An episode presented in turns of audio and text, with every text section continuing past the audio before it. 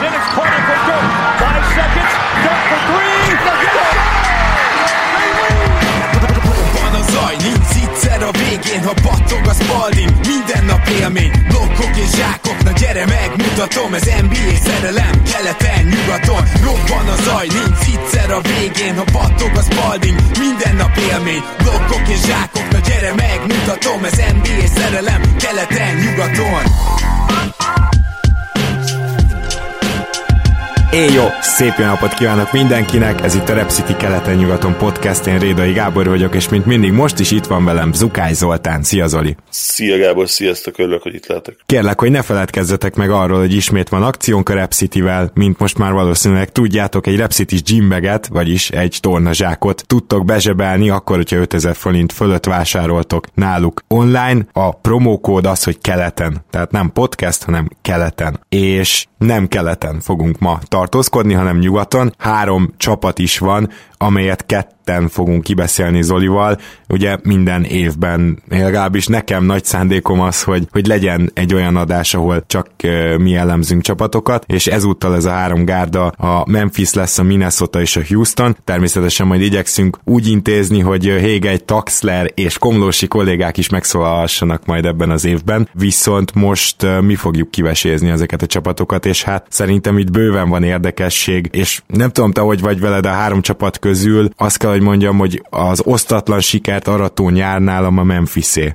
Nyilván nehéz ezt megítélni. A legérdekesebb az számomra, és azt gondolom, azt gondolom hogy a legtöbbek számára Rockets. Nyilván ott van lesz egy olyan szituáció, amiről külön lehet szerintem egy két órás adást csinálni, de lehet, hogy három részes két órás adásokat. A Memphis nagyon-nagyon jó szituációban van, én azt gondolom, hogy azzal nehéz vitába szállni, hogy jelen pillanatban a liga egyik legígéretesebb fiatal magja van náluk. Mondom ezt még úgy is, hogy Ja Morantot nem láttuk ugye az NBA-ben pályára lépni, és valóban, tehát nekem az is nagyon tetszik, hogy egy ilyen apróság talán, de hogy, hogy Igihez ragaszkodnak, és hát miért ragaszkodnak? Egyrészt, mert tudják, hogy mennyire értékes lenne mentorként, vagy mennyire értékes lehet még mindig játékosként, és, és akár egy csapat a trade deadline közelében egy elsőkörös piket is adhat, adhat majd érte. Bizony, bizony, és el lehet mondani, hogy ez az egész front office átalakítás ez eléggé zajos sikert aratott. Egyébként ugye ilyen ügyvédek által futtatott történet ez, ahol van több ilyen részleg, és ha jól látom, akkor Kleinman az úgymond GM, de gyakorlatilag ennek a basketball strategy osztálynak az alelnöke egy korábbi GM Rich Cho, ugye őt ismerhetjük a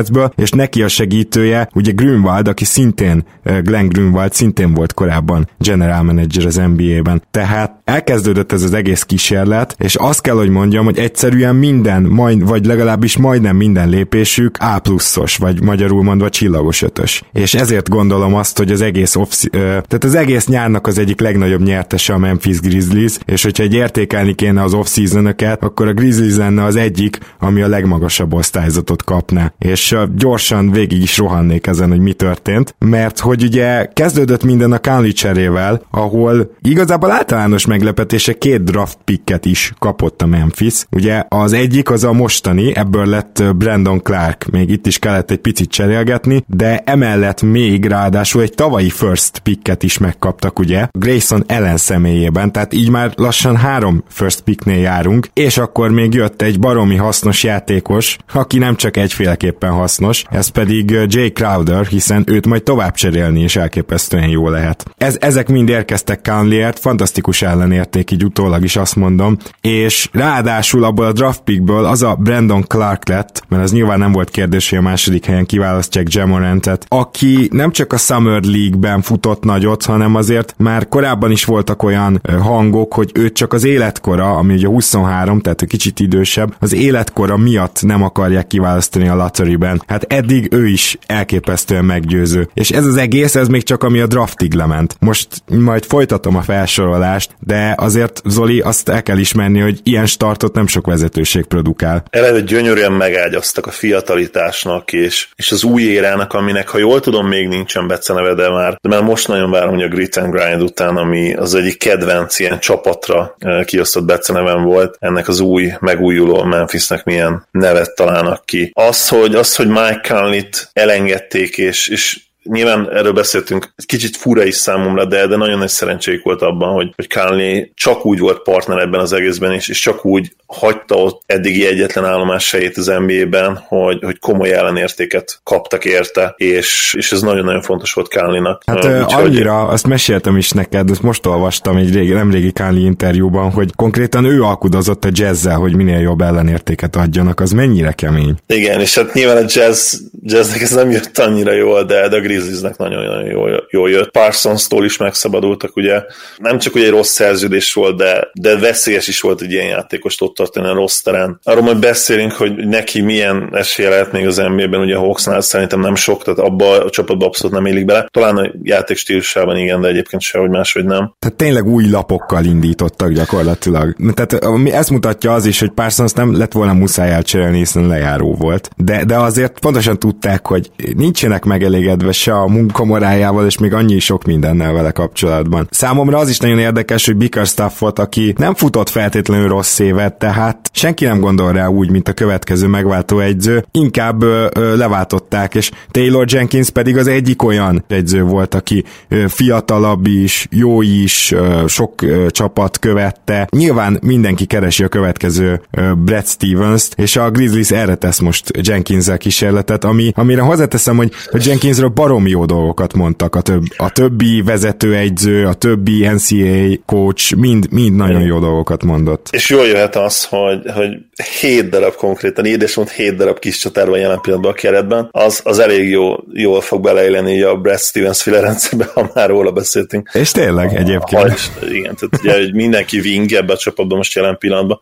Vicces tényleg, hogy, hogy Salomon Hill, Kyle Anderson, Josh Jackson-t is megszerezték, akiről majd ugye beszélnünk kell. Természetesen Bruno, nagy kedvencünk, ugye, aki annól Raptorsnál volt, és ugye két évre volt attól, hogy két évre legyen a, a játéktól, és Dylan Brooks is ott van, aki egyébként szerintem egy egészen jó kis prospekt még mindig, annak ellenére, hogy, hogy 23 éves. Na hát menjünk is végig, hogy hogyan történtek ezek a dolgok. Valancsun azt újraigazolta a Grizzlies. Szerintem az egyetlen olyan dolog, amiben valamennyire bele lehet ugye kötni, ezt meg is tettem, amikor ez kiderült, de az tény, hogy ez a három év 45 millió, ez egy simán cserélhető szerződés, és hogyha innen nézem a dolgot, akkor tulajdonképpen abból a pénzből, ami vele felszabadult volna, úgyse tudtak volna nála jobb játékost hozni egy új Ez egyik, a másik pedig az, hogy másik azért is van értelme szerintem annak is, hogy mint ahogy te is trade assetként gondolkodjunk Jonasról, elképesztő módon dominált abba a pár hónapban, amikor, ami, amikor a Grizzliesnél volt. Ha megnézitek a per 30-as statjait, hát tényleg űrszámok. Mindjárt megnézem pontosan, ha már így be, belengedtem, hogy űrszámok. És azt tudjuk persze, hogy, hogy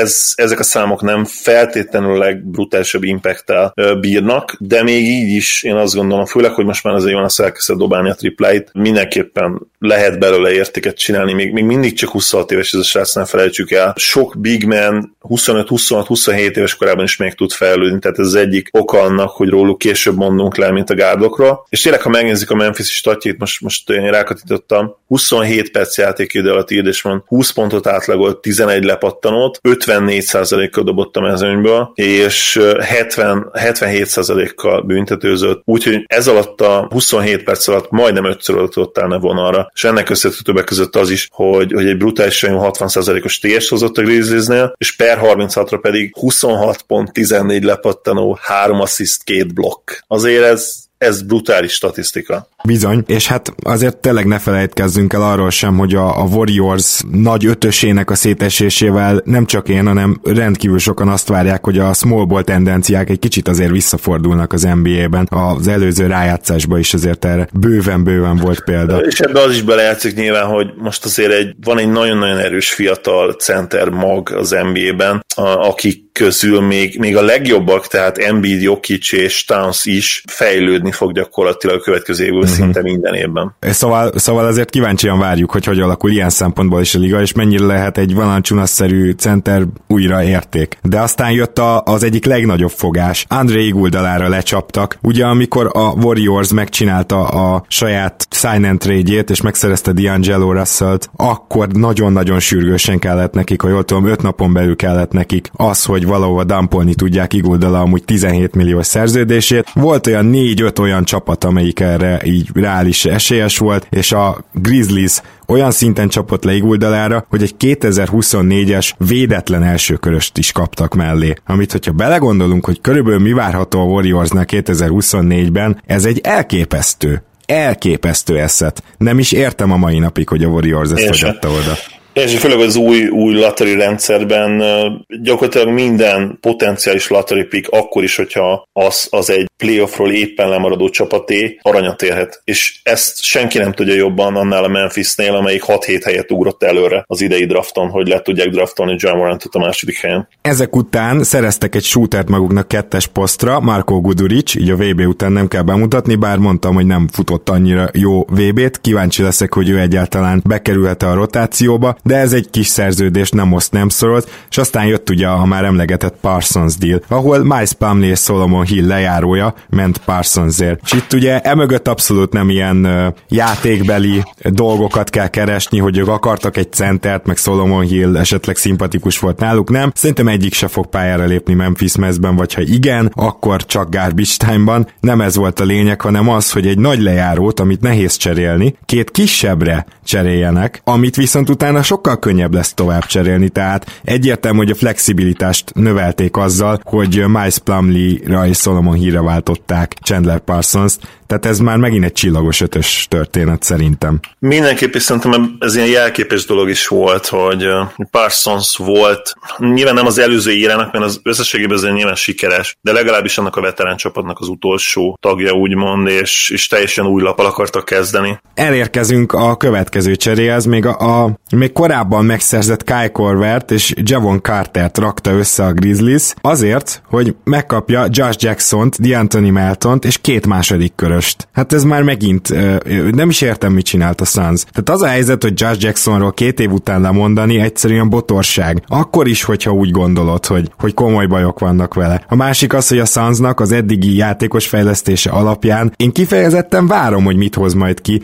Memphisben a szintén megújult development részleg, vagyis fejlesztő részleg Josh Jacksonból. D'Antoni Melton sem egy tehetségtelen valaki, nem azt mondom, hogy nem a harmadik számú irányítónak hozták, de Javon Cartert lecserélték rá gyakorlatilag, és még ők kaptak ugye két második körös. Tehát itt már megint ott járunk, hogy a Grizzlies ingyen kipróbálja Josh Jackson-t, és kap két második köröst. Így van, és ugye eszetek, eszetek, amik, amikor sokat beszélünk, nekik nyilván jól fog jönni még az a két második körös. Ha valaki tetszik nekik a, a drafton, akkor elviszik majd ott, ha nem, akkor cserébe bele lehet vonni ezeket a pikeket. Azt nem tudom egyébként, hogy Josh Jackson, ha az lesz a célja, nyilván az edzőnek és és a, és a egész vezetői stábnak, hogy a lehető legjobb csapatot rakják ki a pályára, mennyit fog játszani, mert nyilván Crowder egy sokkal-sokkal jobb játékos, én azt gondolom Andersonról is hogy egy sokkal-sokkal jobb játékos jelen pillanatban. Viszont ha azt mondja a vezetőség, hogy ha már cseréltünk, és, és mi úgy gondoljuk, hogy azért mégiscsak egy volt top 5-ös pikről beszélünk, meg kell egyszerűen néznünk, hogy mi van ebben a srácban. Nem probléma az, ha nem nyerünk annyi meccset, akkor viszont akár még kezdhet is majd ezt azon bizonyos szakaszaiban. Ezt még én, én nagyon nehezen tudom belőni, hogy most akkor ők megpróbálnak minél több mérkőzést nyerni, vagy, vagy tényleg teljes mértékben elkötelezik magukat a fiatalítás mellett, illetve hogy az eszetek értékének a, a felsófolása mellett, ami szintén nagyon-nagyon fontos egy, egy újjáépülő csapatnál. Abszolút így van, és én szerintem teljesen az utóbbi lesz, tehát én a tavalyi Atlantát látom az idei Grizzliesben, egy az egyben,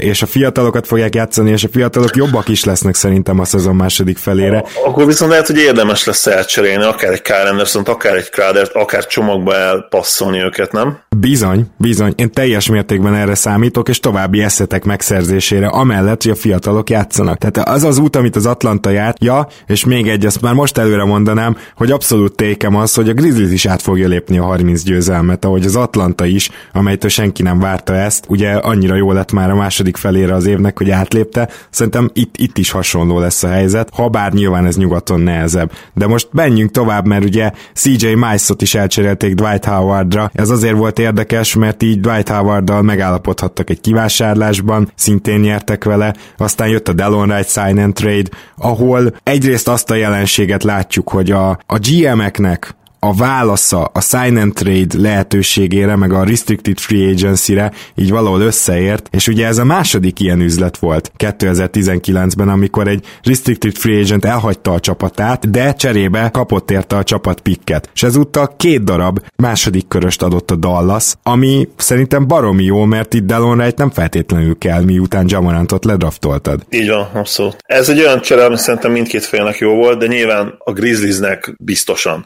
Igen. Tehát Morant, Morantot játszatnod kell, sztárnak várjuk, sztárként harangozták be, sztárként játszott az egyetemen is, ez egy nagyon fontos. Hogyha ha megnézed a srácot, a highlightjait, a testbeszédét, akkor azt látod, hogy ő egy, ő egy nagyon komoly játékos lesz az NBA-ben is. Nyilván garanciák nincsenek, de természetes, hogy, hogy kezdeni fog, és, és 30 plusz percet fog játszani. Delon egy értékes játékos lehetett volna egy olyan csapatnak, amelyik hát nyerni akar, vagy a play vágyik, de a Grizzlies ugye még nem feltétlenül ez a gárda. Így van, és ráadásul egy 23 éves csereirányítót igazoltak a helyére, úgymond, Tyus Jones-t, aki megint csak egy olyan csapattól jön, ahol hát maradjunk annyiban a játékos fejlesztés, hagy némi kívánnivalót maga után, és erről ma még szó lesz, hiszen ez a Minnesota Timberwolves. Na és most értem a végére nagyjából az összes ilyen kis dealnek, és azért ezeket így végignézed, hát itt nem nagyon hibázott a vezetőség, ez egy őrületesen jó nyár. Nem, nem, nem. Most, mostani tudásunk szerint hibátlanul lehozták az egész nyarat. És ugye Tyus Jones az egyik kedvencünk, akit ugye imádnak az advenstatok. Igen. Meglátjuk, hogy, hogy ki tudja nőni magát végre, mint, mint a liga egyik legjobb csereirányítója, mert azt gondolom, hogy erre abszolút potenciál megvan benne. Igen, tehát hogyha ő támadásban valami konzisztens dobást össze tud szedni, a védekezésben, meg labdaelosztásban már most is nagyon jó. Igen. Tehát ez, ez, ez ezért fontos, jók az alapok. Tehát akkor van ez az egész keret, ez az egész massza, amit Memphis Grizzliesnek nevezünk, és a kérdés az, hogy ki a franc fog játszani. Ugye én mondtam neked, hogy számomra egyértelmű, hogy ezt az Atlanta utat járják be, viszont ez azt is jelenteni, hogy egy Solomon Hill például nem lép pályára, hogy egy Valanciunas csak 20 percezik, mert ugye a centerben nyilván inkább JJJ-t fogják erőltetni, és akkor bizony Brandon Clark négyes poszton minimum egy 20 percet szintén játszik, de lehet, hogy Kaboklót is fogjuk pályán látni újra a négyes poszton, ugye őt most egész jó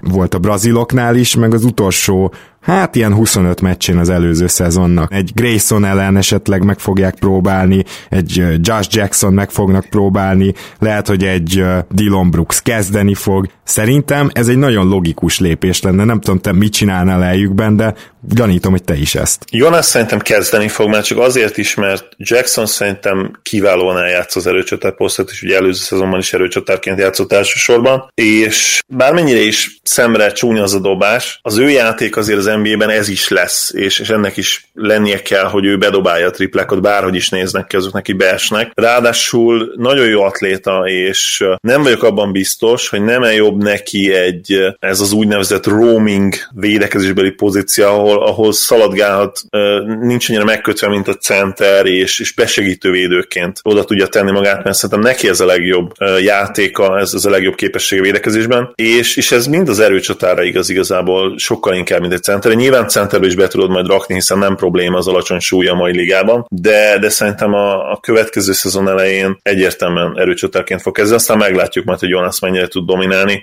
illetve hogyha tud dominálni, dominálni akkor elcserélik-e később. Ez is egy fontos szempont. Brandon Clarkról is beszélünk egy kicsit, azt a csávót a, a hinti podcasterek, újságírók nagy része imádja, és 21-én draftolták le, de, de nagyon sokan azt mondják, hogy hogy akár a, a draft egy, egyik legjobb játékosa is lehet. Hihetetlen motorja van, nem egy magas gyerek, nem egy hosszú gyerek, 6-8 körülbelül a magassága, és még egyszer nincs is egy, egy nagyon durva wingspanje, hát, viszont, nagyon viszont, nincs, igen. viszont elképesztő Duracell nyuszi a, a srác, és, és, és nagyon-nagyon jó feje van a játékhoz, azt mondják, tehát nagyon-nagyon intelligens, úgyhogy tényleg meglepően sokan, és, és meglepően neves kinti szakírók. Charks imádja például, ha jól emlékszem, Zach Love is, is nagyon hát le volt poz, pozitív véleménye van róla, igen, ugye a, a Lockton Mavericks podcastból srácok szintén ódákat zengtek róla, úgyhogy én, én őt nagyon nagy kíváncsisággal várom, mert pontosan Jaren Jackson mellé nagyon jó fit lehetne. Jackson dobálná triplákat, ő Clark pedig, pedig a palán közelében ezt a hihetetlenül energikus és, és gyakorlatilag levéthetetlen Duracell Nyuszi játékát hozhatná. És ráadásul elképesztően fiatal így ez az egész keret, és csak gondoljunk bele, hogyha jövőre, vagy mondjuk pár év múlva beérik egy olyan ö, keret, amiben most lássuk bele a játékosokba a potenciált, amit, amit esetleg gondolunk. Jamorant, ö, Jaren Jackson Jr., de mellette mi van, ha kijön akár Josh Jacksonból ö, az, ami benne van, akár ö, Brandon Clarkból, akár vagy Grayson Ellen, vagy mondjuk Dylan Brooks szintet tud lépni. Hát itt gyakorlatilag, mint az Atlantában szintén nagy a párhuzam, megvan egy ilyen fiatal mag, ahol ketten már úgy látszanak, hogy sztárok lehetnek, és a többiekben pedig még ott van alapuló potenciál. Szóval nekem nagyon Igen. tetszik most. Én Grayson ellentől is nagyon sokat várok, tudjátok, hogy én nagyon kedvelem a játékát, egy, egy igazi rohadék, megértek bárkit, aki utálja őt, de, de valahogy én kedvelem, nem tudom, én pedig nem szoktam az ilyen alattomos játékosokat ennyire kedvelni, de, de valahogy ez, tehát ő, őt annyira nem érdekli, hogy ez a, ez a doesn't give a fuck attitűd annyira benne van a gyerekben, hogy egyszerűen nem, nem tudok, nem tudok haragudni rá akkor sem, amikor alálép valakinek, meg felrúg valakit az ellenfél közül, és pontosan a, ugye a free and D, amiről megint csak rengeteget szoktunk beszélni minden az felmerül, és nyilván nem véletlenül, na abban ő nagyon jó. Ugye engem az se lepne meg, hogyha ő kiszorítaná Dylan Brooksot a, a kezdőből majd, mert szerintem azért Brooks fog kezdeni még eleinte, és ilyen 28-30 percet játszanak akár ellen a, a következő szezon második felén. Nagyon remélem, hogy tud élni ezzel a lehetőséggel, mert ez gyakorlatilag tökéletes csapat neki jelen pillanatban. Egyrészt, és másrészt karrieri nagy lehetősége, mert ugye a jazzbe végül is annyira nem voltak tőle elájulva, tehát ezt is hozzá kell tenni, hogy az első év neki nem annyira sikerült a, a suttogások szerint. Igen, és az edzések Ken lehetett valami, mert nyilván a statjai se voltak jók, teszem hozzá, de, de hát nem is kaptam igazán lehetőséget, meccseként 10 percet játszott, tehát én azt mondom, hogy abból azért messze menő következtetéseket nem lehet levonni. Abból már talán inkább, hogy, hogy miért játszott csak meccsenként 10 percet. Főleg egyébként tényleg ezt is sokszor mondtam a, a kiváló preseason után, ahol, ahol elképesztő jó volt, és arra számítottam, de jól emlékszem, számítottunk, hogy benne lesz a rotációban, aztán uh-uh, Snyder azt mondta, hogy no, no. Na igen, hát Snydernél sem olyan könnyű úgy bekerülni egy-egy rotációba. Na, hova várjuk ezt a Grizzlies-t? Nyilván azért az nagy meglepetés lenne, ha bármikor a playoffért küzdenének, de egyetértesz velem, hogy a 30 győzelem meg lehet neki? Mindenképp meg, meg lehet, mivel hogy annyira magas potenciál a bíró fiataljék vannak, ugye Jalen Jackson Jr. és John Morant személyében, hogy nem lenne semmi meglepő. Morantól például az sem, hogyha, hogyha lehozna egy, egy nagyon-nagyon jó újon szezont, és nyilván Jackson-tól azt szeretik, hogy fejlődjön. Jonas azért, azért egy nagyon jó játékos, még akkor is, hogyha a mai ligában talán kicsit ugye testidegen. Ander, Anderson is, ha az elején ott tartják, mint ami 20, 20 mérkőzésre, ha Crowder a szezon elején le, játszik, Igor akkor lehet, igen. Le, lehet, hogy jól is fognak kezdeni, akár mondjuk ilyen 10-10-es mérleget is kinézek mondjuk az első 20 mérkőzésből, és lehet, hogy utána fogják elcserélni ezeket a játékosokat, de ha mondjuk ilyen jól kezdenének, akkor, akkor azért onnan már a 30 győzelem nem lenne annyira meglepő. Abszolút. Hát akkor most azért tegyük hozzá, hogy, és ezt a következő csapatra átvezetésnek is mondom, hogy ezzel a 30 győzelemmel még mindig nyugat alsó három csapatában, ha maximum négy csapatába várjuk a Grizzlies, de akkor jöjjön a következő gárda, a Minnesota Timberwolves, amelyiket alig vártam már, hogy beszéljünk róla, ugyanis emlékszel, tudod, mondtam a Philadelphiánál is, és emlékeztek, kedves hallgatók, hogy, hogy nekem tök jó érzés az, hogyha valamit full máshogy látok, mint mindenki más, aki NBA-vel kapcsolatban megszólal, ír. Hát a, a Minnesota a másik ilyen csapatom a feeling kívül, aminek számomra tényleg olyan jelek vannak, ami teljesen megváltoztatta a véleményemet ahhoz képest, amit felületesen mondjuk olvastam róluk.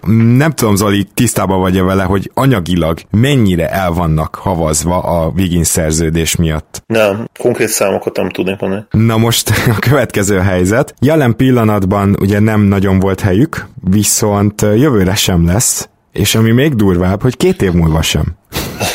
Tehát, hogy ők most ott tartanak, hogy van ez a csapat, amelyiknek szerintem nem, hogy nincs reális esélye bejutni a rájátszásra, hanem hogy később beszélünk róla, hogy szerintem ennél is rosszabb lesz a helyzet. És 2021-22-ben is le van nekik kötve még 80 millió. Most igen, addig fel fog menni úgy a sapka, hogy ez már egy max hely, de könyörgöm. Tehát e- e- ennek a csapatnak nincs olyan, jelenleg nincs olyan lehetősége, hogy most lesz, ami lesz ebben az évben, aztán jövőre majd jó, jókat igazolunk. De olyan se nagyon, hogy két év múlva. Courtesy of Andrew Wiggins. Gondolom.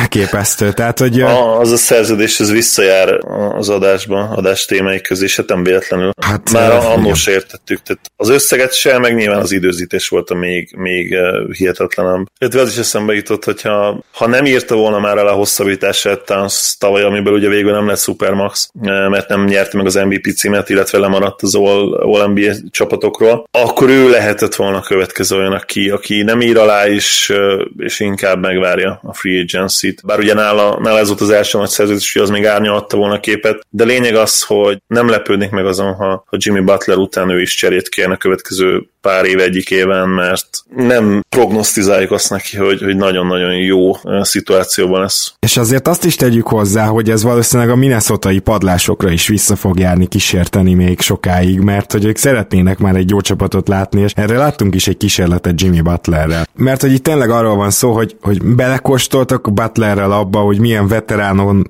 vagy veteránokon keresztül egy playoff légkör, ugye voltak egyszer playoffban, meg, meg az is egy ilyen sérülésektől tarkított szezon, ahol a nyolcadiknál azért magasabb helyen is végezhettek volna, és aztán kiderült, hogy mégse volt akkora ötlet Butlerért cserélni, mert aztán ő újra cserét kért, és, és ott tart a dolog jelen pillanatban, hogy Covington van meg ebből az egész folyamatból, tehát nagyjából ő maradt meg, plusz ugye most egy draft pick, akiről még nem tudunk olyan sokat. Na most szerintem Calver egyébként nem lesz rossz, de mielőtt még elérünk ide, ele, ele, elevenítsük fel azt az egész bohockodást, ami a draft körül lezajlott. Tehát ezen a bizonyos drafton ugye a, történt, hogy a negyedik helyen DeAndre Huntert kiválasztotta az Atlanta, és aztán hirtelen felbojdulás. Ugyanis ez azt jelentette, hogy az ötödik, hatodik helyen is elérhető majd irányító, és a Minnesota fel is cserélt ugye a Sanzal, felcserélt a hatodik helyre, majd a Cleveland általános meglepetésre kiválasztotta Garlandot, és a Minnesota ezután még olyan hírek is jöttek, hogy akkor most mégis lejjebb cserélnének, tehát amit megkaptak, azt a picket is tovább cserélnék, nem cserélt tovább, hanem kiválasztotta White helyett,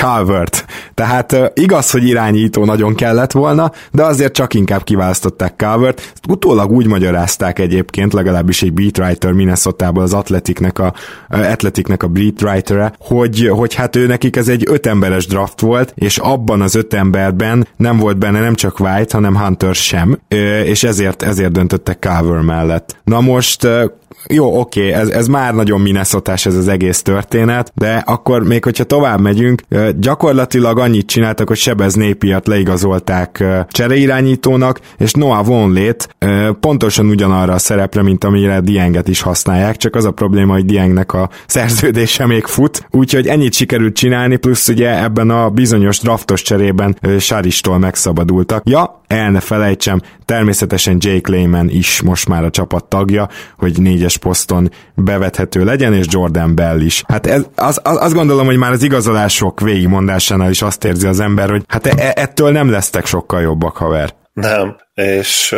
nem nagyon látom azt magam előtt, hogy akár egy Calver, akár tényleg egy Carlington, még akkor is, hogyha ő nagyon szuper kis erőcsatár lesz ebben a rendszerben jövőre. Lehman nyilván nem az a játékos, akiből bármi lehet azon kívül, hogy, hogy egyébként nem rossz floor space-szel ugye a mai ligában, és, és ezt az oldalt azért már megmutat, hogy be tudja dobni a dobásokat, plusz, plusz a hustle az ott van benne. Calvernek kell lenni annak a játékosnak, aki, aki átlenítheti ezt a csapatot ezen a nihilen, amiben most kicsit benne vannak, és akkor talán Towns is maradni fog hosszú távon. De egyszerűen kell mellé egy olyan játékos, aki tudjuk, hogy nem Jeff Teague vagy Andrew Wiggins lesz. E, és itt még tényleg Teague-et is valamennyire egy kalap alá kell vennem wiggins mert én mindig egy kicsit túlértékeltnek tartottam, de, de ahogy ő játszott az előző szezonban, az, az, az tényleg a középszerűség mint a példája volt Andrew wiggins együtt, bár ugye Wiggins inkább két éve volt középszerű, amikor egyébként box kostatokra remek volt, tehát lehozott egy 23 pontos szezont, és 45%-kal dobott a mezőnyből, és talán még akkor a triplás se volt olyan rossz, ilyen 35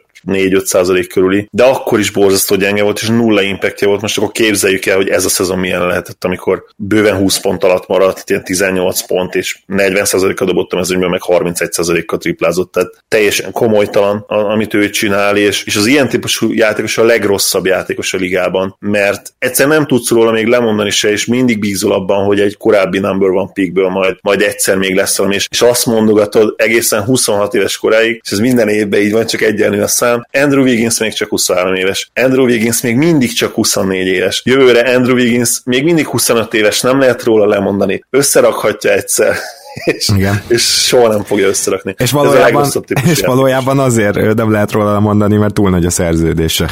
Most, most nyilván most a késztények elé vannak állítva, igen, tehát no. senki a égvilágon nem cserélne Wigginsért, illetve lehet mondjuk egy, egy Washington Wizards. Igen, tehát Wall-lal egy csere, vagy nem egy, tudom, így, így de, de Rozán cserét tudok még elképzelni, de még az se igazán. Jó, tehát itt Jeff Tigre annyit akartam reagálni, hogy azért nyilván említsük meg, hogy mennyire durván sérülésektől szabdalt szezonon van túl. Ettől függetlenül nem tudjuk azt, hogy Jeff Teague lesz-e még valaha az a játékos, aki korábban volt, akit még te is, meg én is egy picit túlértékeltnek tartottunk, de az a valószínű, hogy az már nem nagyon lesz. Aztán... Igen. Bocsánat, Wolves fanok, tényleg, és ezzel ezt a részét le is zártam. Három játékosba bízhatnak nyilván, Towns, aki MVP számokat fog hozni, és remélhetőleg az impactet is hozzáteszi most már majd. Jared Calver, a fiatal reménység, és Josh Okogi, akiből egy nagyon-nagyon jó kiegészítő játékos lehet.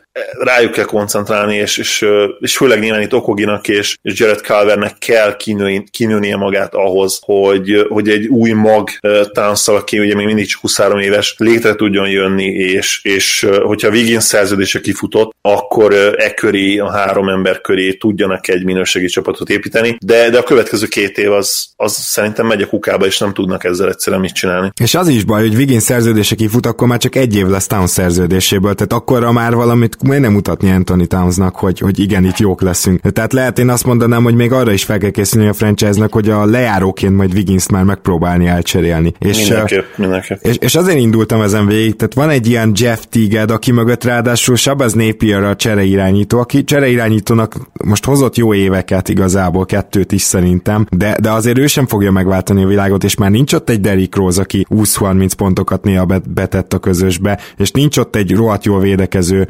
stabil Tyus Jones sem, és akkor ott vagyunk, hogy kettes poszton van egy újoncod, van Okogi, van hármas poszton az a Wiggins, akinél valószínűleg a legtöbbet lesz a labda, úgyhogy szörnyű hatékonyságú, és kettő asszisztot átlagol. Ki, ki kell rakni kezdőből, Gábor? Én értem, hogy 30 milliót keres, vagy 27-et fel Nyilván nem fogják, de igaz. Amúgy megnéztem a szerződését, és basszus, még négy év. Jézus. Igen. Igen, tehát itt, itt erről van szó, és akkor esetleg Covington az, aki egy, egy, egy győztes csapatnak a, a hármas, a négyese lehet, és persze Carl Anthony Towns az ötös. Hagy kérdezzem meg, Zoli, hogy szerinted Covingtonon kívül ki az, aki jó védő ebben a keretben, és hogy szerinted van-e bármi esélye a minnesota hogy ne legyen, hát nem is tök utolsó, de az utolsó ötben majd védekezésben jövőre. Ki az, aki jó védő még? Hát nézzük. Dieng jónak semmiképp nem jó, Jordan Bell semmiképp nem jó, Noah Vonle nem jó, Lehman nem jó, Sabaz nem jó, Okogi, Okogi, aki, aki jó védő, és ennyi igazából Covington mellett.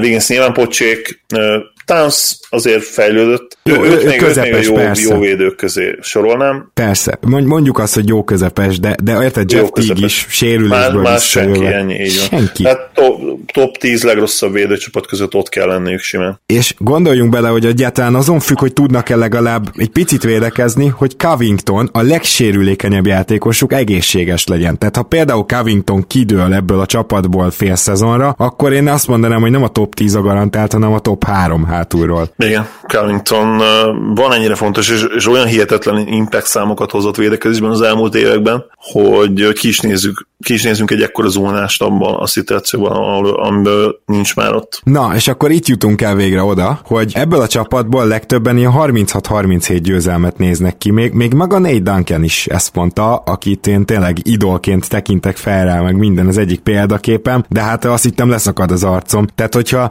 ennyire szar vagy védekezésben, mennyire kellene jónak lenne támadásban eh, ahhoz, hogy, hogy te 36-37 győzelmet érj el? Hát elmondom, hogy nagyon. Mondjuk ilyen top 5, top 10. És ha belegondolok abba, hogy egy lerobban Jeff Teague fogja itt a labdát kezelni, meg Andrew Wiggins, aki még egyszer mondom, nem elég, hogy át a csapatának azzal, hogy bizonyos mennyiségű dobásból szarhatékonysággal szerez pontot, még emellett asszisztja sincs. Tehát semmilyen playmakinget igazából ö, nem csinál, ö, vagy legalábbis értékes playmakinget biztos nem. Egy szem Carl Anthony towns ez a csapat a leges legjobb esetben is csak a top 15-öt karcolgatja majd támadásban, de, de mondom, ez már egy nagyon jó eset. És van egy ilyen tékem, és kíváncsi vagyok, hogy egyetértesz az Zoli, hogy szerintem ez a gárda lesz végeredményben a leggyengébb csapat nyugaton.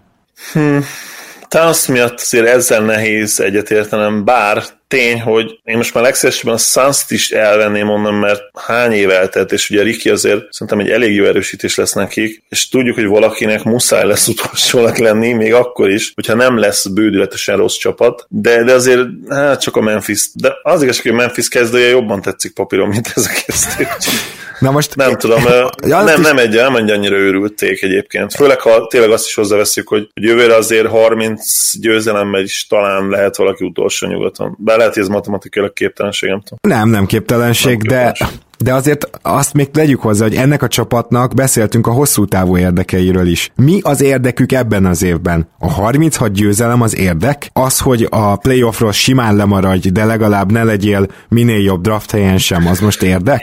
Ilyen, ilyenkor jön be az, hogy van egy, egy brutálisan tehetséges franchise játékosod, mi az érdek? Ilyenkor az az érdek, hogy őt boldoggetted. És hogyan lehet boldoggetni egy ilyen játékos? Hát nyilván legboldogabb akkor tudnak tenni, ha egy, egy start mellé oda tudnának vinni de erre ugye nincs esély, így, így de a van, második... De van, a drafton keresztül van, csak és kizárólag. Igen, igen, a drafton keresztül, csak, csak ahhoz nagyon rossznak kell lenni előtte, vagy mondjuk az új rendszerben nem muszáj nagyon rossznak lenned, de, de mégis azért szerintem nehéz, nehezen magyaráznod el egy Carl Anthony Townsnak, hogy figyelj, ebben az évben nem akarunk nyerni, plusz itt, itt az a nehéz, hogy még ha el is tudnád ezt neki magyarázni, nem is nagyon dobhatod be ezt, mint vezető, mert, mert azon parázol, hogy úristen, ez a srác le fog lépni. Talán itt lehet szerencse az, hogy Towns hosszú távra aláírt, mert így azért másodálni elé, mint hogyha ez lenne mondjuk a szerződéséből átralévő utolsó két évnek a, az Pontosan. egyike. Én ezzel is akartam neked érvelni, de te is lehoztad. Tehát öt évig nálad van Carl Anthony Towns. Ha esik, ha fúj. Igazad van. Hát most, most akkor, egy akkor évet azt mondom, hogy álljunk, álljunk oda elé, és mondjuk azt, hogy figyelj,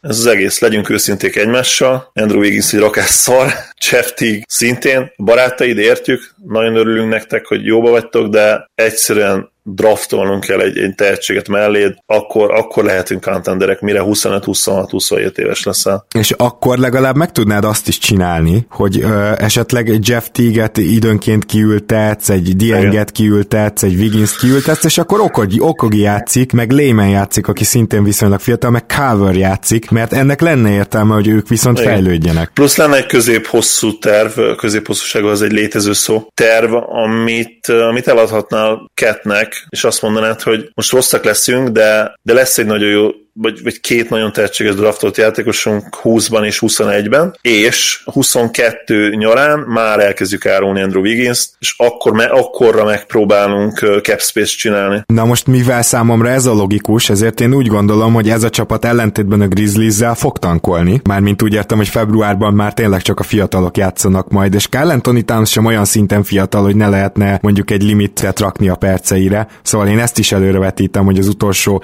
két hónapot, amikor már esélyük nem lesz a rájátszásba jutni. Carl Anthony Towns Fő, Főleg akkor, hogy hiába hoz majd űrstatokat, tudni fogja megint csak, mert tudnia kell, hogy, hogy nehezen fog egy rossz csapatból, All NBA csapatba bekerülni, ezért talán könnyebben lemond majd a játékidőről, mert tudja, hogy úgyse lenne esély All NBA csapatra. Egyrészt, másrészt pedig most meg már kicsit el is úszott a hajó, mert ugye ezt az All NBA csapatot az elmúlt két évben kellett volna. Hát fizetés szempontjából, fizetés igen. szempontjából igen. Na, tehát én gyakorlatilag sokkal borulátóbb vagyok, de lehet, hogy ez a borulátás, ez, ez derül kilátás is, mert szerintem Igen. a minnesota az lenne a jó, hogyha most legalább egy jó tehetség, egy top 5-ös tehetség még érkezne hozzájuk, és akkor már el tudnának kezdeni mahinálni, esetleg megpróbálni elcserélni Dienget, stb. Tehát, hogy, hogy meg tudnák azt tenni, hogy elkezdenének Towns köré normális csapatot építeni. Ezt idén sehogy nem tudják megkezdeni, és ezért várom is azt, hogy ők bizony nagyon keményen be fogják dobni a tankot. E, akkor meggyőztelek ezzel kapcsolatban, Zoli? Meg, igen. Nem vagyok abban biztos nyilván, te vagy biztos abban, hogy ők lesznek a legrosszabbak, de, de, de, látom magam előtt igen már ezt a szenáriót. Hozzáteszem Hozzáteszem viszont, hogy ezzel, hogyha ezt akartad, szeretted volna háttéknek berakni mondjuk egy, egy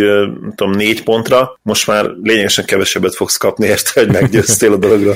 jó, jó, teljesen jogos. Amit el szeretnék még mondani, hogy nyilván nagyon szimpatikus az is, hogy minnesota most egy olyan egyző van, aki egyrészt egy korábbi egyző tulajdonos, mindenes fia, másrészt meg tényleg az a típusú ember, akinek ugyanúgy köszönnek a nightclubban, meg a szórakozó helyen, mint a sarki közértes Westnél, és az egész Minnesota ismeri, meg a családot is mindenki ismeri, szóval ez, ez ilyen tök jó, hogy megcsinálod így tényleg ezt a családias légkört, a város csapatát, de ettől függetlenül azért szeretném azt is jelezni, hogy még nem láttuk azt, hogy jó-e ez a klubnak, még nem láttuk azt, hogy Ryan Saunders jó egyzője. Tehát még ebbe se vagyok biztos, mert hogyha mondjuk ott nem egy Ryan Saunders ülne, hanem valaki, akiről biztos vagyok benne, hogy jó egyző, akkor azért nem ezt jósolnám. De itt nem az van, mint Budenholzer az Atlantával annó. Tehát azért itt nem, nem hiszem, hogy Ryan saunders is majd idegenben meccseket nyernek az utolsó fordulókban, hogyha ezt nem annyira szeretné a GM, és majd sérülésre hivatkozva a félcsapat ül. Na, csak ennyit szerettem volna hozzátenni. Mielőtt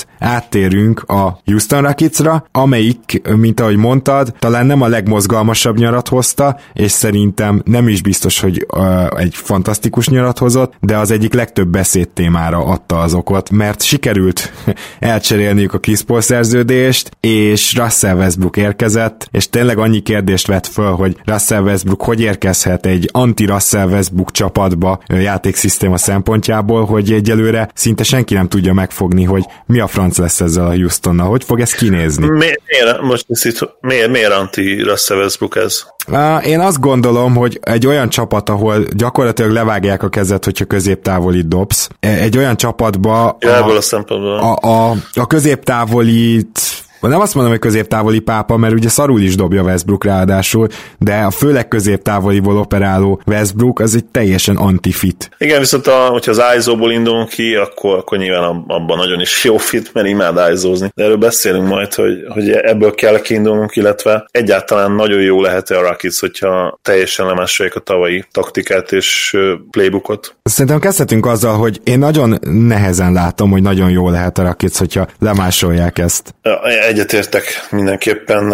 Szerintem papíron ez a duó, mert a Rockets kapcsán tényleg erről a duóról kell beszélnünk, hiszen az egész, nem csak a keretüknek, de az egész szezonjuknak ők lesznek az alfa és omegája. Hát azon kívül pedig nem is nagyon érkezett más, tehát most... Meg nem is nagyon érkezett más, így van, tehát igen, ha játékos keretben indulunk ki, akkor is róluk kell beszélnünk. De, de nagyon, nagyon, nagyon érdekes ez, ez a Harden Westbrook duo, és vagy így, vagy úgy, de ők must watch television lesznek tényleg egész szépen. De nem tudok elképzelni köztes állapotot, tehát őket nézni kell majd, vagy azért, mert olyan lesz, mint egy, mint egy autóbaleset, hogy nem tudsz félrenézni, vagy azért, mert valahogy megoldják hármasban D'Antonival ezt, hogy, hogy brutálisan látványos és, és hatékony legyen ez a rendszer. Azt gondolom, hogy nem állok el nagy titkot, e, ez az utóbbi szenárió számunkra a legvalószínűtlenebb jelen pillanatban. Mm.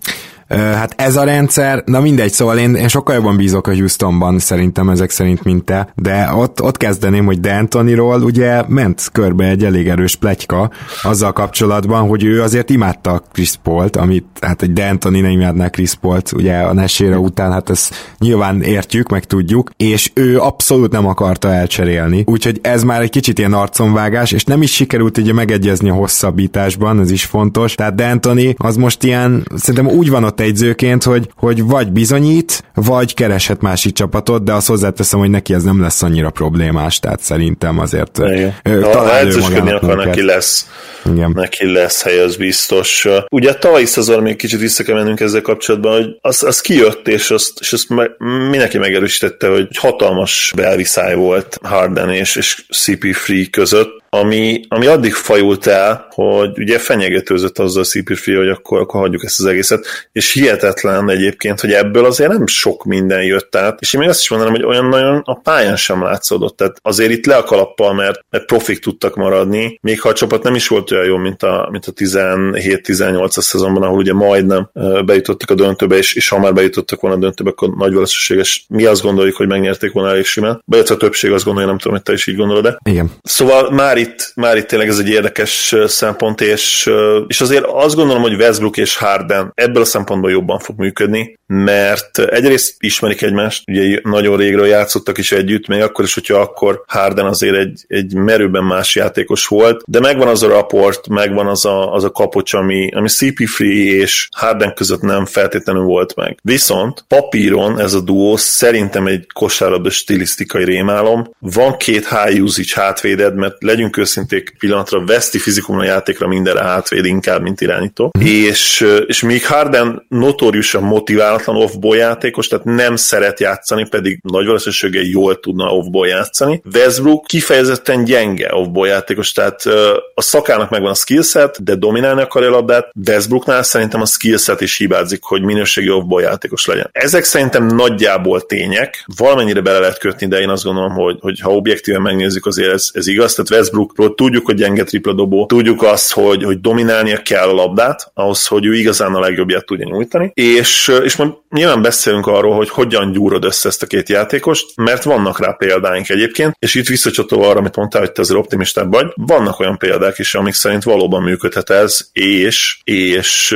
és akár én is optimistább lehetek, viszont nagyon-nagyon fontos lesz a keret többi részehez. Igen, e, ebben biztos vagyok. Nyilván az, hogy Gordont is meghosszabbították, tehát egyértelmű, hogy erre játszik most erre a duóra a következő két-három évben a Houston. Én azt gondolom, hogy Gordon most már hármas poszton, ezt elfogadtam magamban, mert hogy meglepő módon ugye ő a sok sérülés óta fizikailag nagyon feltámadt, és éppen ezért az is kiderült, hogy egyáltalán nem rossz védő. És ez pont olyan lesz, mint mondjuk Clay Thompson felrakni ármasba, hogy a mai ligában ez egyáltalán nem jelent majd problémát. Plusz Gordonnak van egy nagyon-nagyon jó wingspan magassághoz képest, tehát ez is árnyalja a képet. Igen, és aztán ugye Tucker pedig az egész ö, ö, liga egyik legjobb védője, vagy legalább top 20-as védője, ezt a, a, alsó hangon kimerem jelenteni, plusz Capella is ott van, és hát ha Tucker legalább a saroktipláit bedobja, Eric Gordon bedobja a tripláit, ugye ő tényleg jó off the ball játékos, hogyha Capella hozza, akkor ezzel a kezdővel semmi baj nincs. Azt már tegyük hozzá, hogy a padon gyakorlatilag így senki nincs. Tehát a, a, akit így rátok mondani a padon, hogy,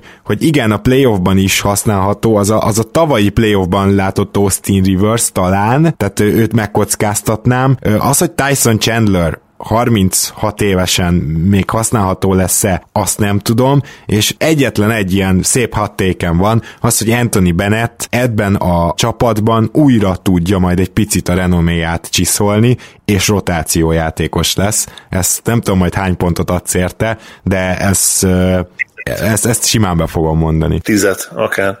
Oké. Okay. ez nagyon jól hangzik. Hogy mekkora gondok vannak ugye a a mélységben, arról mindent elmond, hogy... Hogy ez feljöhetett. Egyrészt ez feljöhetett, más pedig az, hogy még azon is el kell gondolkodni egyébként, hogy ugye Gordon lesz az első számú csere. És Daniel House lenne a kezdőd? Gerard Green inkább. És akkor ugye hmm. ő kis csatár, mint full spacer, és Gordon viszi el a csere dobó hátvéd, és a csere kis csatár posztot is, és gyakorlatilag így többet játszik lényegesen, mint Gerard Green, aki mondjuk kezdene. Ez egy érdekes ötlet. Green korábban volt már kezdő, és az a durva egyébként, hogy, hogy szét kell majd szedni valamennyire szerintem a Westbrook Harden duót. Nyilván egy Dörk féle cserélési taktika működhetne, de Harden belemegy abba, hogy mondjuk lehozod az első negyed közepén, hatodik perc táján. Vagy Westbrook belemegy el, mert akkor nyilván Harden megy át irányítóba, és a második sorral ugye ő, ő lesz az irányító gyakorlatilag, ami lehet mondjuk a Clark, Chandler, Harden, Gordon, akárki még Tucker is esetleg ugye visszajöhet, mondjuk együtt, kics, együtt lecserélt őket, de Anthony az első negyed közepén, de az biztos, hogy nagyon szűkös lesz ez, és, és szerintem már az alapszakaszban is, hát egy kilenc emberes rotációval kell menniük, mert McLemore-ban én már semmit nem látok, tehát teljesen lemondtam róla NBA szinten. Én is, abszolút. Hát itt hát, House azért benne lesz a rotációban, abban majdnem biztos vagyok. Lehet, igen. Lehet, hogy muszáj lesz neki. Igen, hát figyelj, még a playoffba is pályára lépett, ha ebbe belegondolsz, pedig azért maradjunk annyiban, hogy amilyen atletikus, annyira szarvédő, és bizonytalan tripla dobó, de, de hát még, még mindig, tehát erre az atletikusságra valamennyire szüksége volt a Houstonnak, hogy, hogy a pályán azért ne az legyen már, hogy három törpe, meg egy alulméretezett erőcsatár, meg egy amúgy alulméretezett center Capella személyében, tehát hogy hát nem tudom. Uh, nyilván, én, nyilván ezért. Ja, ezért van az, hogy House pályára lép. Bizony, egyébként House-nak nincs rossz keze. Tehát most az előző szezonban kifejezetten jól triplázott, tehát igen, uh, itt a playoff-ra gondoltam, play, hogy play ott eléggé megingott, igen. Valóban, tehát ő, ő, ő rotációban kell, hogy legyen, azt gondolom, tehát még, még viszonylag fiatal 24-25 körül lehet, tehát talán még fejlődhet is, és, és kell egyszerűen a, a, kell a triplázás, a floor spacing Harden és Westbrook mellé, még, még annál is jobban, mint ahogy, mint ahogy CP3 mellé kellett. De beszéljünk egy kicsit akkor a historikus példákról, és itt két csapat is felmerült egyébként. Az egyik meglepő módon pontosan az OKC, és tekintsünk vissza, hogy hogyan játszottak az okc mert nagyon hasonló lesz egyébként a Miami Heat is a másik példám is. Két labda domináns ballhandler. Ugye anna az okc ez meg volt még volt, tehát Harden volt ugye a hatodik ember, de azért voltak együtt ők a pályán elég sokat Westbrookkal és Duranttal, és ez mindig úgy működött, hogy, hogy a két ballhandler mellé gyakorlatilag floor spacerek voltak a floor spacereket raktak a pályára, és ez a 1 per A, 1 per B történet volt. Azokban a percekben, még akkor is, amikor egyébként Hardennek nem volt a usage százaléka messze olyan magas, mint most. És, és ez működött a pick and roll floor spacerekkel, és, és felváltva gyakorlatilag ugye ez a taking turns, úgy szokták mondani ezt a angolban, hogy, hogy tényleg egymást követik ők a, a labda dominálással, és, és ennek nyilván megvannak az előnyei. Az egyik az, hogy fizikálisan esetleg jobban bírhatják, és itt a védekezés ugye kulcs lehet majd főleg a play a, a másik pedig az, hogy, hogy nehezebb az ellenfélnek felkészülni erre a dologra, mint arra, hogy Harden floor spacerekkel, és akkor ugye hiába tudott úgy tudod, hogy mi fog történni, hogy vagy kapsz egy triplát az arcodba, vagy egy sarok tripla lesz a dologból a végén valahogy. Igen. Tehát uh, max, max tényleg azt tudod, hogy hogyan fogsz elhalálozni. A halálnemet nem tudod, de az biztos, hogy, hogy, hogy kaput. És a másik példa a Miami Heat, ami szintén ugye, és ott még, még eklatánsabb volt ez a történet, hiszen Wade akkor még a peak évében volt, meg LeBron is már elérte a legjobbját gyakorlatilag, vagy megközelítette, és ott is akkor kezdett el működni, hogy emlékeztek rá, a 2011-es döntőben, hát el elég gyengusz volt még a, a shooting kiegészítő személyzete a, a, a hitnek. Nyilván sok egyéb faktor mellett ez volt az egyik oka annak, hogy, hogy elveszítették azt a döntőt. Amikor már oda kerültek a, a floor spacerek a, a 12-es döntőben, 13-ban, még 14-ben is nem tudja elveszítettek, de akkor már ott volt egy rélen, teljesen másképp. Nézett ki az egész, és, és sokkal nehezebb volt levédekezni. Szóval, ha, ha megkérdeznétek, hogy mi a legnagyobb probléma ennek a Rocketsnek, az az, hogy nem nagyon van egy elit triplázó emellett a két srác mellett, Westbrook és, és Harden mellett, akit 35 percen át a pályán tudsz tartani. Ha lenne akár egy, egy Covington, aki mondjuk nem is elit triplázott, de azért be tudja dobni, és, és nem kell a labda kezébe, de nagyon jó futkározik. Ha lenne mondjuk egy fénykorát élő Kyle Korver, az mennyire jó fit lenne ebbe a csapatba. Igen. És, és ezen fog múlni, hogy van-e elegendő shooting köréjük, ami, ami engedi ezt az egész rendszert, hogy működjön majd. Szerintem nincsen, és ha ránézek a keretre, nem tudom elképzelni, hogy honnan fog jönni elegendő shooting. Mi ne felejtsük el, hogy azért rosszabb lett, hiszen CP3 lényegesen jobb shooter, mint Russell Westbrook uh, tripla vonalon túlra. Na és akkor tényleg beszéljünk Russell Westbrook szerepéről, mert hát csak ide tart az egész beszélgetés. Russell Westbrook, én, én nagyon kíváncsi leszek arra, hogy megcsinálja azt, hogy elkezd, hogyha olyanja van, és mondjuk például Harden éppen nincs fenn a pályán, ő középtávolokat dobálni emberről. Mert ugye korábban is említettem, hogy ezért kézlevá- kézlevágás jár még egyzésen is Houstonban, de azért, hogy is mondjam csak, Russell Westbrook több, mint egy alatvaló abban a királyságban. Még ha nem is ő lesz a király, de a király jobbján azért ő fog ülni. Szóval nem vagyok benne biztos, hogy neki is levágják a kezét. Ettől függetlenül az is kérdéses, hogy szeretnéd-e Russell Westbrooktól azt látni, hogy most már pull triplázzon inkább Hozzá... Mindenképp, tehát a, a két alternatíva az, hát, hogy középtávol Akkor már inkább tripla, ugye? Igen. De ami a legfontosabb szerintem, az az, hogy Russell Westbrooknak a playmakingje, annak ellenére néha azt mondjuk, hogy ő nem tartozik feltétlenül azok közé, a srácok közé, akik ilyen elképesztő térlátással rendelkeznek, nagyon jól szerveznek, de a betöréseinek köszönhető playmakingje az itt tökéletes lenne, és ezt a részét, ezt egy az egybe át tudná venni, ha nem is Chris Paul-tól, hanem úgymond lemásolva James Harden. Tehát gyakorlatilag gyakorlatilag akár kapelával, akár bármilyen magassal, pick and rollban egy nagyon veszélyes fegyver mind a mai napig, és nem csak a befejezése miatt, a gyűrű közeli befejezése miatt, ami a tavalyi szezonban jól tudom, akkor egy kicsit jobb is lett, hanem, hanem ugye a, a kipasszai miatt is. És én szerintem ez lesz az a vonal, amit nagyon erőltetnie kellene Westbrooknak, és a másik fontos, hogy ez a két játékos összepasszoljon, amit te is említettél. Harden nem igazán szeret off the ball játszani, de szerintem itt fontos lesz, hogy játszon off the ball, és neki, ha neki lehetnek catch helyzetei, akkor azok baromi értékes catch helyzetek, mert szerintem az ilyenekből ő viszont egy elit dobó, amit ugye te is hiányoltál. Mindenképp, tehát a dobás mechanikája nagyon rendben van. Nyilván a step back az, amiben ő a leginkább bízik, és a legtöbbet használja, de ha, ha üresen ott hagynák, már pedig jó, nem, hagy, nem feltétlenül hagynák ott üresen, de üres szituációkba kerülhetne. Nyilván ez az kell, hogy ő dolgozzon, és ez, ez a nagy kérdés, hogy a hajlandó arra, hogy ő felkanyarodjon, hogy ő bemenjen a darálóba, sűrűbe, és onnan hirtelen kivágjon ugye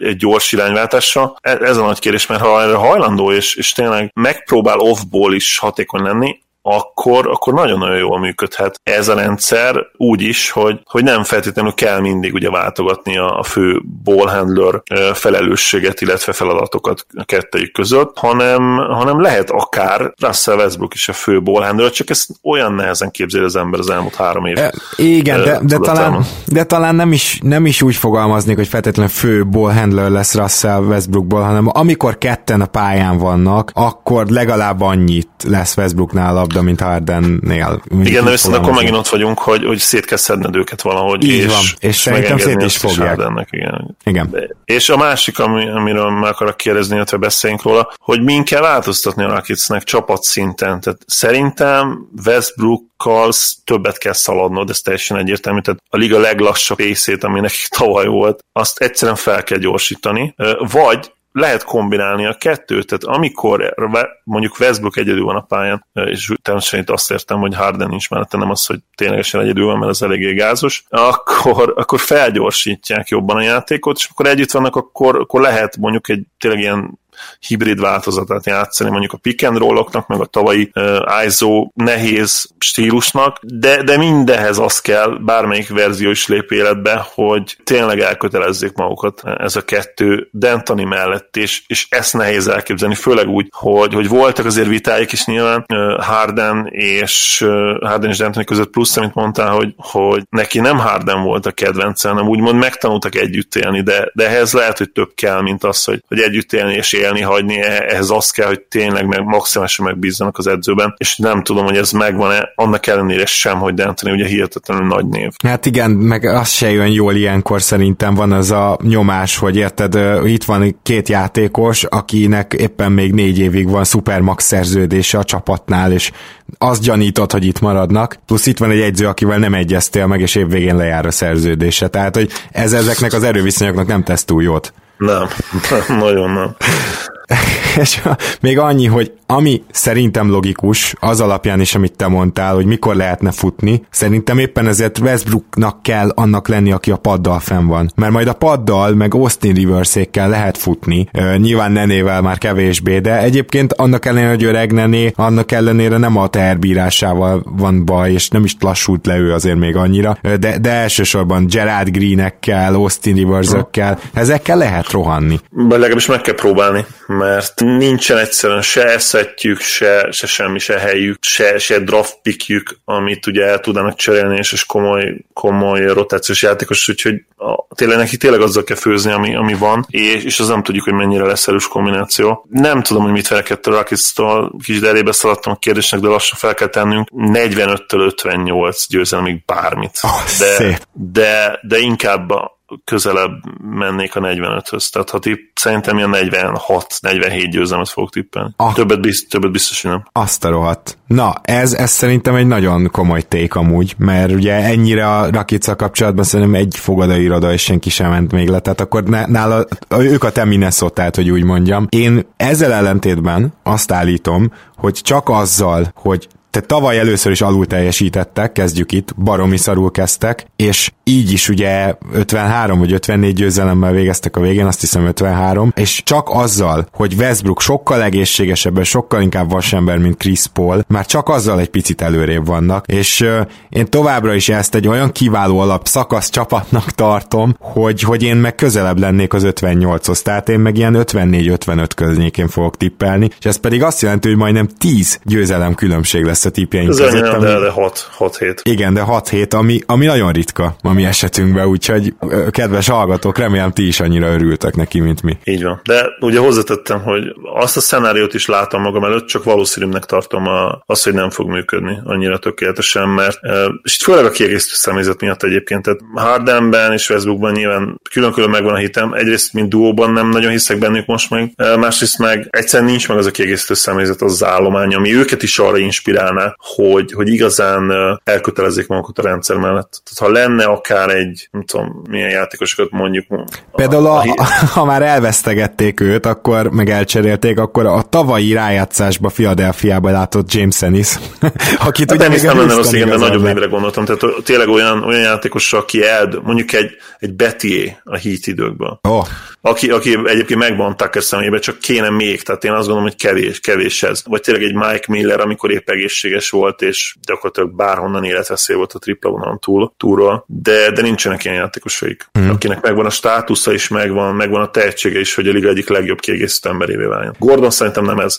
Én Gordont is egy talán nagyon picit overratednek tartom. Túlságosan hot and cold dobó, olyan negatív szériákat, amiket ő megenged magának, egyszerűen nem férnek bele playoff, nagy playoff csatákban. És, és hát korábban azért is elég sérülékeny volt. Tehát ez a másik oldal a dolognak, hogy annyira nem mély ez a keret, hogy itt nyilván a, az is kalkulált az ember, hogyha ilyen 46, 47, 48 győzelmet tippel. Ha valaki kiesik, akkor game over, mert senkivel nem tudják pótolni. Még akár egy Clint Capellát tehát nem is kell az, hogy egy Russell Westbrook vagy egy James Harden sérüljön meg, hanem ha egy Capella kidől egy 15-20 meccsen már, akkor hatalmas problémák lesznek. És eljön Anthony Bennett ideje.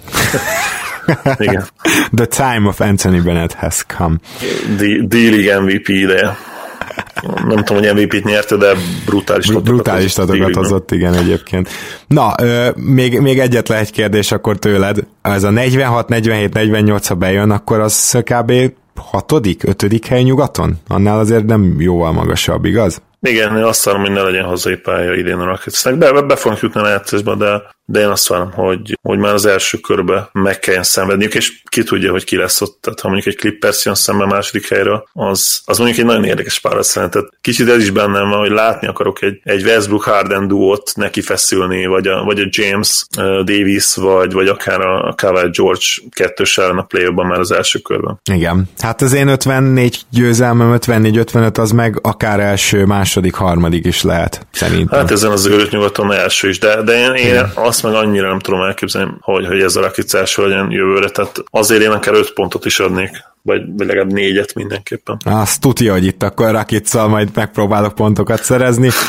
Az összes, összes tipped a Rakic benne. igen, igen, igen. Szép nagy pontok jöhetnek belőle. Jó, Zoli, nagyon szépen köszönöm, hogy ma velem tartottál, és a maga szempontjából mind a három csapat elképesztően izgalmas volt nekem, mert, mert, mert a Grizzliesről túl keveset beszéltek, ahhoz képest, hogy milyen jó off-season hoztak, a minnesota valahogy túlértékelik szerintem, a Rakic az pedig önmagában önmagában ez a páros szolgáltatja az érdekességet, úgyhogy... Igen. Erre mind három csapatnál vannak sztárok, vagy ahol nincsenek sztárok, ott nagyon-nagyon tehetséges fiatalok, úgyhogy hát nem véletlenül gondoljuk azt, hogy nyugat azért a, a lényegesen erősebb konferencia, ezzel remélem egyetértesz, de szerintem az érdekesebb is, bár nyilván te elfogult, hogy a raptors kapcsolatban. Hát, ha nem lenne most a Chicago és az Atlanta, akkor egyet értenék, de azért ők, őket szerintem most minden NBA rajongó nagyon fogja figyelni. A Hawks, Hawks tényleg a egyik legizgalmasabb csapata. És hát hamarosan egészen extra adásokkal jövünk, ezúttal nem mondanék semmit, mert tényleg terve van megint egy, egy, egy, egy szuper jó adás, úgyhogy maradjunk is ennyiben, gondolom te is várod már, Zoli. Nagyon várom, a szezont várom nagyon, tehát uh, most már tényleg, ezt tudtuk ugye, hogy ezek az utolsó hetek lesznek a legrosszabbak, de, de én bevallom, hogy azt hittem, hogy már bementünk egy hónap alá, és tegnap kellett szomorúan konstatálnom, hogy hogy nem, mert 23-án kezdődik talán a, szezon, ami ugye azt jelenti, hogy még egy hónap és, és öt nap, tehát majdnem egy hét pluszban. Nyilván az utolsó 10-14 nap az, az már az botrányosan nehéz lesz nekünk, NBA fanatikusoknak, ott már, már az új mérkőzések után fogunk. Továrogni? Köszönöm, sóvárunk. Jó lesz végszó. Sóvárogjunk akkor addig is. Rendben van. Köszönöm szépen, jó voltál Zoli, ismét. Szia! Örülök, hogy itt lettem. Szia Gábor, sziasztok! Kedves hallgatók, köszönjük szépen, hogy hallgattok minket, azt is, hogyha támogattok minket a Patreonon, és hamarosan jelentkezünk. Sziasztok!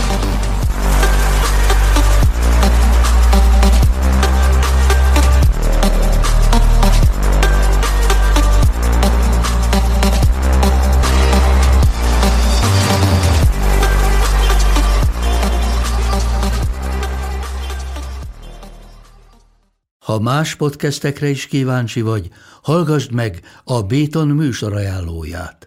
El tudod képzelni, hogy a podcastet, amit éppen most hallgattál, fél év múlva már a mesterséges intelligencia generálja? Mi sem. De ha érdekel, eljött már a gépek lázadása. Hallgass bele az Embertelen podcastbe. Orsós Lajos vagyok, a műsor házigazdája. Egyelőre még élőben. Egyelőre. Fedezzük fel együtt, hogyan ismerkedik, randizik, mesél és vitatkozik Betty és Péter, két teljesen mesterséges intelligencia. Lajos, a podcast címét mond még egyszer, Léci. Oké. Okay. Embertelen podcast. Ez a műsor a Béton közösség tagja.